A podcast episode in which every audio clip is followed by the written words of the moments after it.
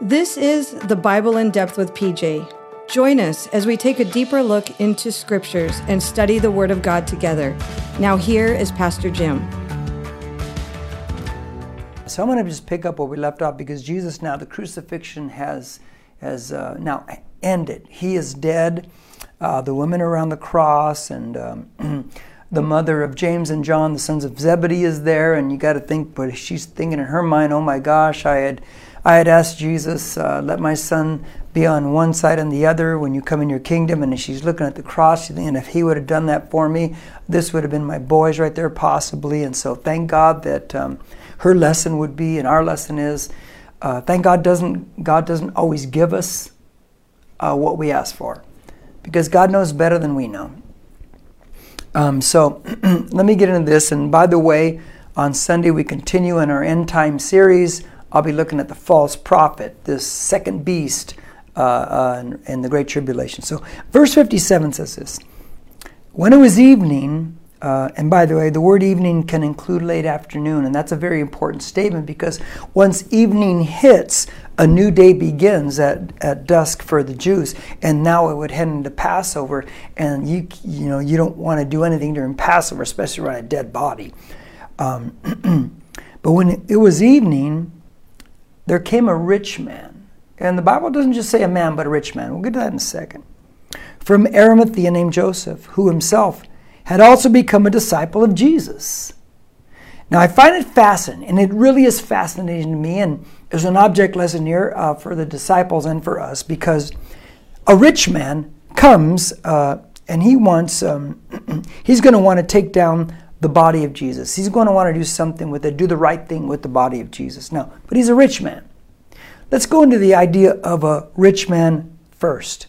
Let's go back to Matthew chapter 19 and verse 23. Watch this. It's the rich, we call him the rich young ruler. I didn't invent that. Somebody came up with that because he's rich, this man in Matthew 19, and he's young. And he's a ruler, so the rich young ruler.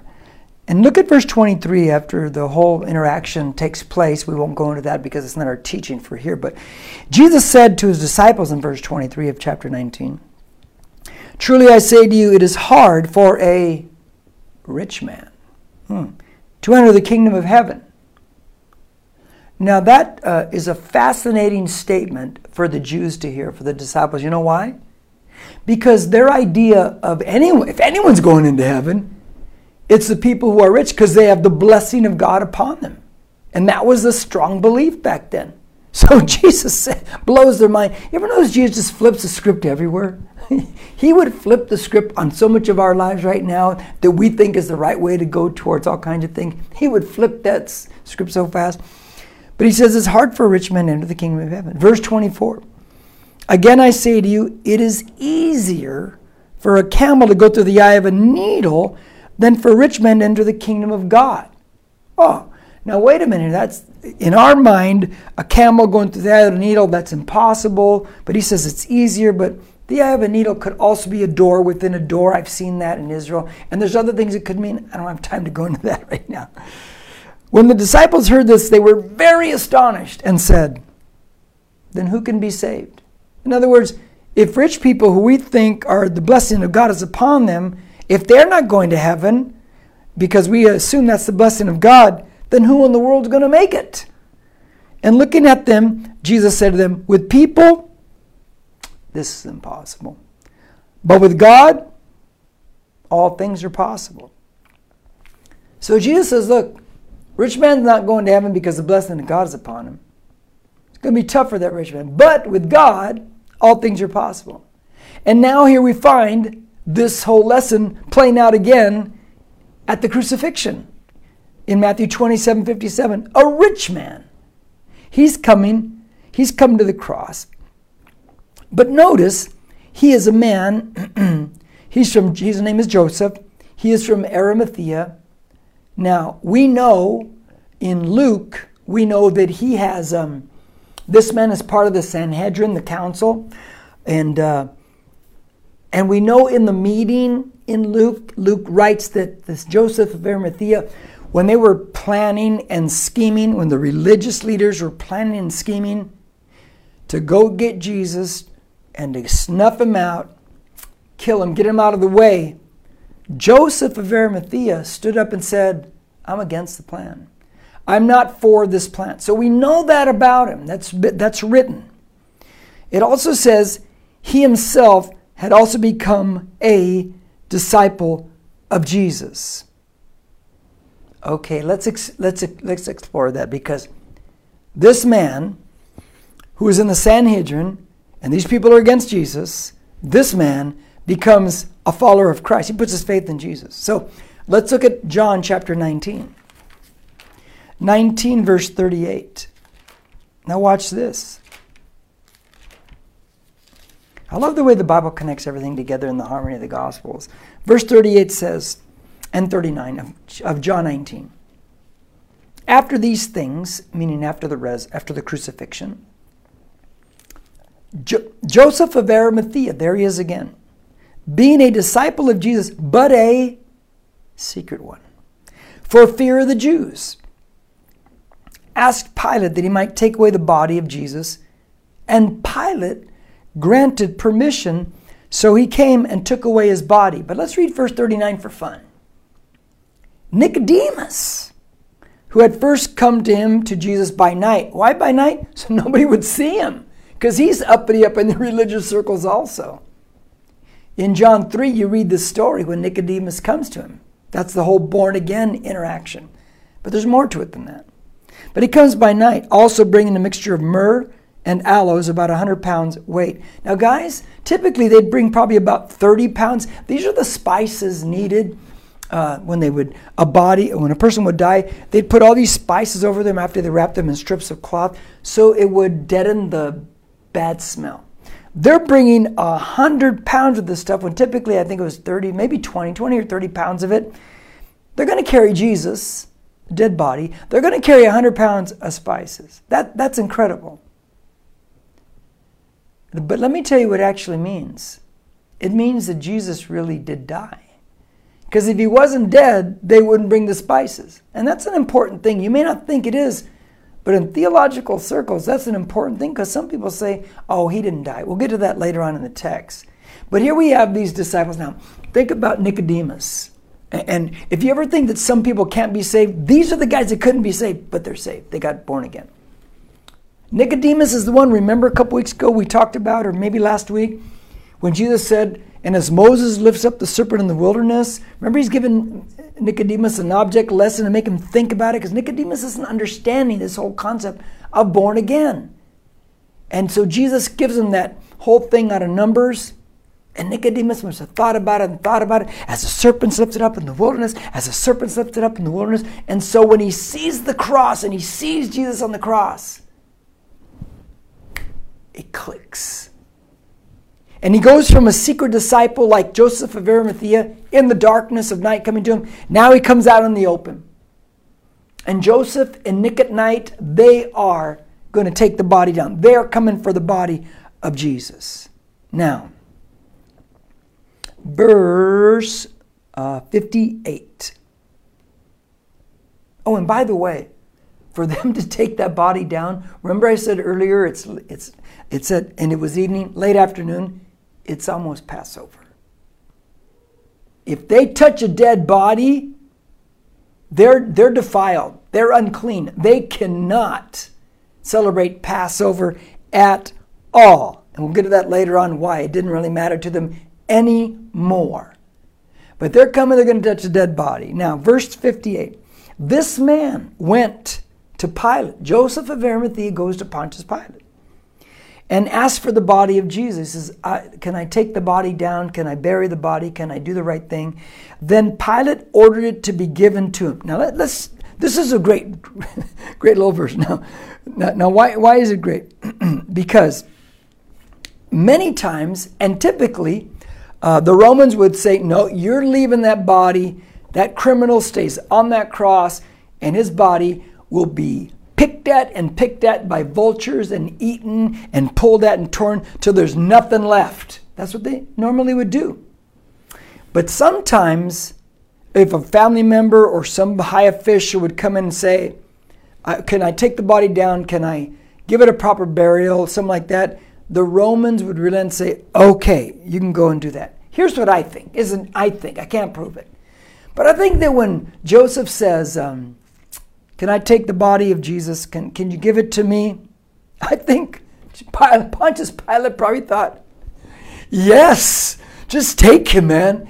This guy has caused me so many problems." in my life. I, I, yeah, go ahead, you do what you want with him because I've been trying to get this guy out of my life for a while. And we know that about a year later, after this, Pilate resigns his position, moves to Gaul, which is modern day Germany, and he ends up taking his own life. All these, this exchange with, with Jesus and stuck in the situation, he couldn't save him. Uh, it just drove him crazy. It just drove him nuts. And so I think he's finally like, yeah, just, just take it. Just, I want to be done with this. I want to be finished with him. Verse 59. And Joseph took the body and wrapped it in, in a clean linen cloth. Mm. So now they wrap him in strips of cloth. Remember that. Verse 60. and laid it in his own new tomb which he had hewn out in the rock. And he rolled a large stone against the entrance of the tomb, and he went away. So they touched the dead body. They're defiled. Passover is quickly approaching in just a matter of a couple hours, probably. They take it to a new tomb. It's Joseph's tomb. Let me tell you about tombs. Um, they were hewn out of solid, solid rock. There was a smaller op- it's a smaller opening, it's not a huge opening. You go in there, it could have a couple of room compartments to it. It was a family tomb. So as they wrapped the dead body with strips of cloth, laid it in these certain spots in the tomb, covered it with spices for the smell, that body would stay in there for um, a year, maybe two years, until uh, it's completely decayed and gone, and all that's left is the skeleton. They would go back in there. They would take the bones, and they would have these boxes, are called ossuary boxes, of which they have found the actual ossuary box of Caiaphas in the time of Jesus. They would put the bones in the ossuary box and then put it in, keep it in the tomb, which leave open slabs again for the next family members to come in. And these things would stack in there. And that's the way it worked. But this is a new tomb. It, no one's ever ever been buried in here before. Now here's what I like about that. Jesus, he is conceived in a new womb, one that has never had a baby passed through, or any sexual activity. Jesus rides on a colt on Palm Sunday on which no one has ever sat new. Jesus is buried in a new tomb, one where no one's ever been buried before. Everything is new, new, and new. I like that. Because when you and I put our faith in Jesus, we are a new creature in Christ. All things become new, the old things pass away. And the word new in the Greek we find there in 2 Corinthians 5:17 is something that has never ever existed before. Now, let me give you a little side note on this. To, oh, oh, by the way, let me finish up. And so they would roll a stone in front of the tomb. And I'll talk more about the stone a few verses later. So now he's in there, and that stone, that round stone, would have a carved out at the base, like like a, a gutter with the with a curb on it, that would hold the stone in place. So he's in Joseph, a rich man's tomb. It's new. Now watch this. Turn to Isaiah chapter 53. Isaiah 53. Check it out. This is the famous messianic chapter.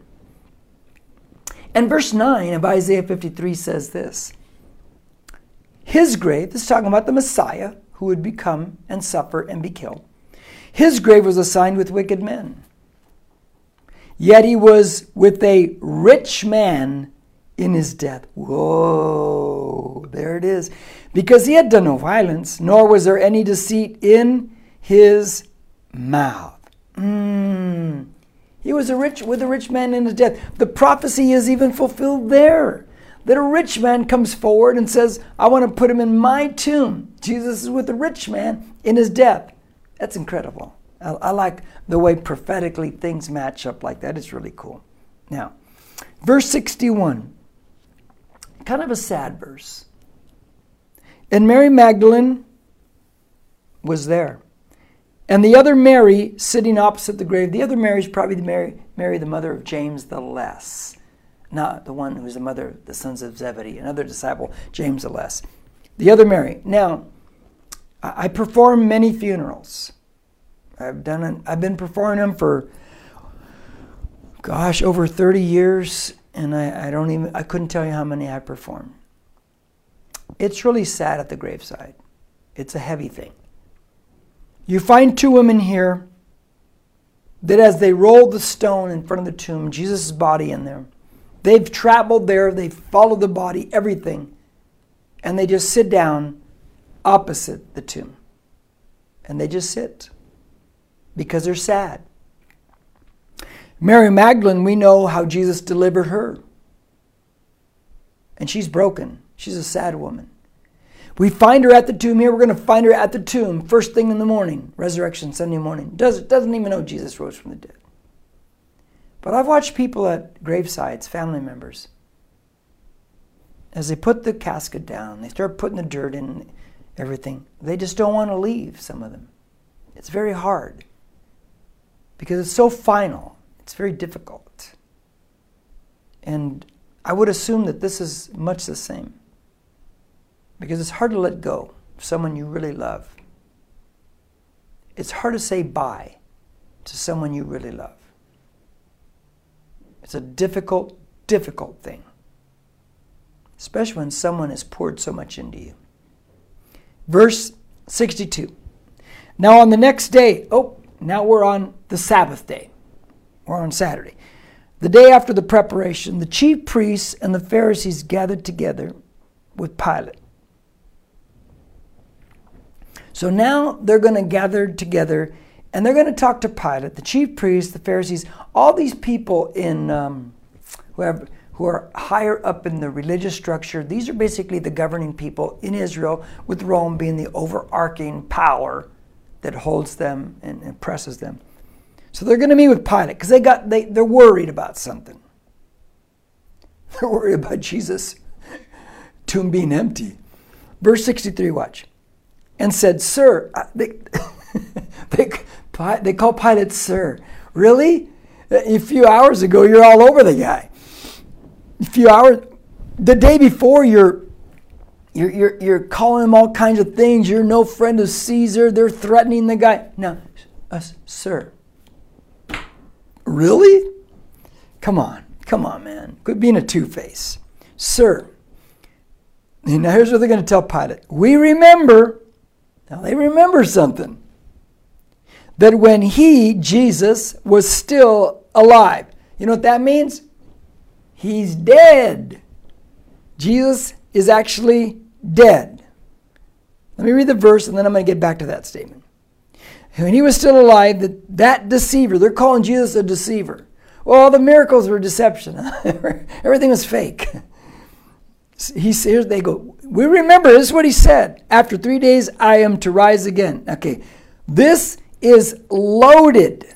So um, let me let me say some things because this is a loaded verse. First off, they say when he was still alive, meaning he's dead. I like that. You like that Jesus did? No, I like that it's stated. You know why? Because some people try to state there, uh, there's a swoon theory. I don't know if you ever heard of that that Jesus swooned his own death, like he's faking it up there, and after they took him down, the disciples nursed him back to health? really? Let me get this straight.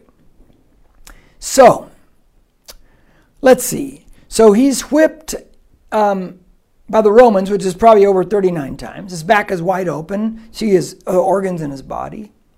He's uh, beaten up. Uh, they put a crown of thorns on him. Um, they beat him, beat him up some more. They make him carry a cross 600 yards uphill. They nail him to a cross. He's up there for six hours going through all this. He hasn't eaten, he hasn't drank anything, he nothing like that. And he's going to fake the death. Come on, man. That would kill anybody. Swoon theory, whatever, guy. That doesn't even make any sense. He died.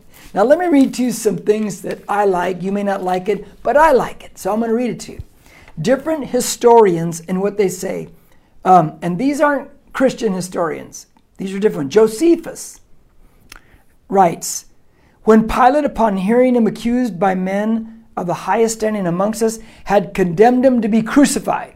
In other words, Josephus writes, Pilate condemned him to be crucified, meaning to die. Tacitus reports, Nero fasted the guilt of the burning of Rome and inflicted the most exquisite tortures on a class hated for the abominations called Christians by the populace. Christus, from whom the name had its origin, suffered the extreme penalty during the reign of Tiberius at the hands of one of our procurators, Pontius Pilate. In other words, he was killed. Ah. The Talmud reports, the Talmud is the authoritative body of Jewish laws, etc. The Talmud reports on the eve of the Passover, Yeshua was hanged. Yeshua is Joshua. In the Hebrew, the equivalent in Greek is Yosis or Jesus. Being hung on a tree was used to describe crucifixion in antiquity. Clearly, Jesus' death by crucifixion is a historical fact supported by considerable evidence. So, we see these extra, writer, extra biblical, non Christian writers say, He died. They wrote about it. Now, here's what's fascinating to me in verse 63. They said, We remember. He said, After three days, I am to rise again. What? They were listening to his teachings. Oh, they understood what he said. You know that's fascinating? A couple reasons. Let me show you one. Look at Matthew chapter 16, verse 21. Look at Matthew 16, verse 21. This is crazy. This is cool. This is neat. This is boss. This is hip. This is groovy. Look at verse 21. It says, From that time Jesus, Matthew 16, 21, but that time Jesus began to show his disciples that he must go to Jerusalem and suffer many things from the elders and chief priests and scribes and be killed and be raised up on the third day. Ah. Did the disciples believe it? No. Did the religious leaders believe it? Whoa. They heard the teaching clearly. They understood what he was saying. The disciples did not understand it. These people who killed him understood it, and they want to make sure that no one comes to steal the body because they don't believe he's going to rise from the dead, but they know what he's talking about. That's interesting. They were actually listening to his teaching. Whoa. That means that possibly in the trial, when before the religious leaders, when they brought the false witnesses, when they said he said he would destroy this temple and then three days he would raise the whole thing up again, they knew exactly what he was saying. They knew he was talking about the temple of his body, like we find in John 2. They knew it, they understood it. Verse 64 Therefore, give orders for, for the grave to be made secure until the third day. So, in other words, let's make sure nothing goes on here for three days because we know he says in three days he's going to rise, he's going to come to life. Otherwise, see, here's their point. Otherwise, his disciples these are just ridiculous statements. But listen, here's the rationale. His disciples may come and steal him away and say to the people, He has risen from the dead, and the last deception will be worse than the first. What? They're saying the disciples are going to come and steal the body and announce to the world, He's risen from the dead. First off, if they announced to the world, if they stole the body and announced to the world he's risen from the dead, what's the first thing people would ask? Well, show us the body. Where is he? We want to see this guy alive. So that doesn't make any sense. They said the disciples are going to come and steal the body. Question Where are the disciples this whole time now since Jesus was arrested? They're in hiding. They're terrified. They do not believe that Jesus will rise from the dead. That's why they're not at the tomb that Easter Sunday morning. They they don't expect the body to, to be walking around. They don't expect any of it. For, so for them to say, oh, they're, they're terrified, uh, for them to say they're going to come and steal the body, no, they're not. They're scared out of their minds, except for one, Thomas. People will say, he's doubting Thomas. You know, gets a bad rap because Thomas wasn't at the meeting when Jesus was in the room, appeared to them in the resur- after the resurrection. But where was he? He's walking the streets. He's not afraid. He's not hiding like the other disciples. So he gets a bad rap. He's not afraid. The other are afraid. They would have never gone to steal the body. Now, verse 65. Pilate said to them, You have a guard? Go. Make it as secure as you know how. In other words, okay, go. Go ahead. Go, go do it. And they went and made the grave secure and along with the guard, they set a seal on the stone.